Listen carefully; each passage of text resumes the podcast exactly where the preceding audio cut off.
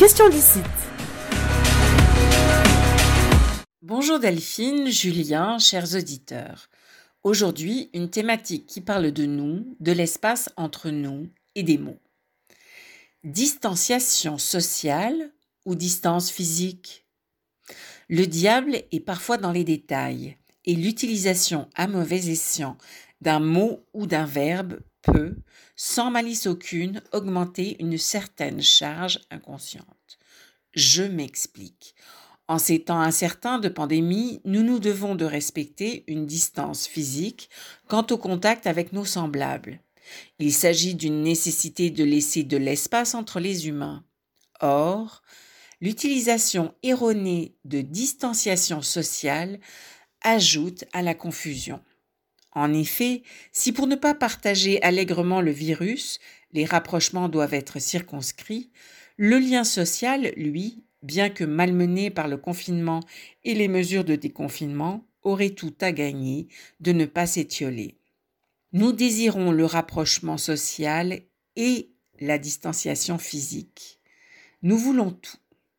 Même l'Organisation mondiale de la santé, l'OMS, a commencé à utiliser l'expression éloignement physique au lieu de éloignement social comme un moyen de prévenir la propagation du virus.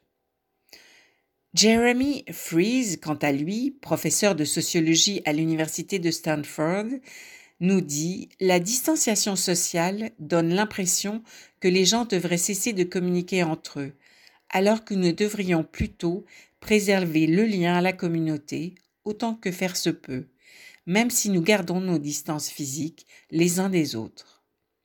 Bref, l'éloignement physique peut se mesurer en centimètres, mais la proximité sociale, elle, relève de notre humanité, de notre bien-être relationnel et même de notre équilibre mental.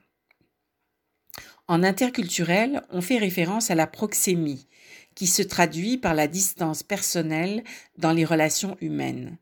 Par exemple, dans certains pays latins, la distance interpersonnelle est très proche, a contrario, dans certains pays comme le Japon, la proximité est peu souhaitée.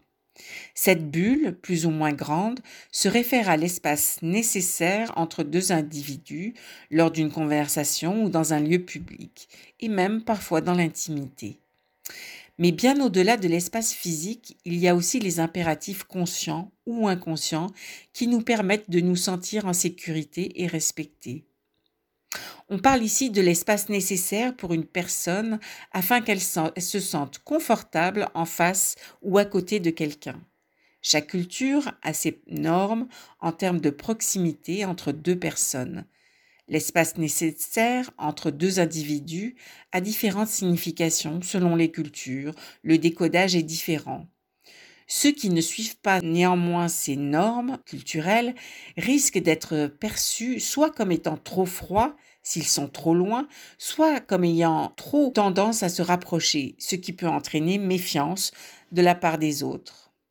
Des changements majeurs dans le modus operandi de nos interactions physiques vont aussi impliquer des changements majeurs dans notre mode relationnel. Pour ce qui est de la communication non verbale, tout est chamboulé. Pensons juste un instant à la manière dont on se salue, au rituel de la rencontre. La bise, les embrassades, la poignée de main, l'accolade, le high five. Bref, vous vous en souvenez? Comment alors réinventer une manière d'agir qui conserve un lien chaleureux, qui va à l'inverse de l'isolement? Comment connecter et garder l'esprit instinctif de notre lien à l'autre? Le contact sans le contact physique. C'est toute une gageure. Mais tels des immigrants arrivant dans un pays inconnu et s'adaptant aux nouvelles mœurs, nous voilà sur un terrain inconnu qui exige de nous une adaptation inédite.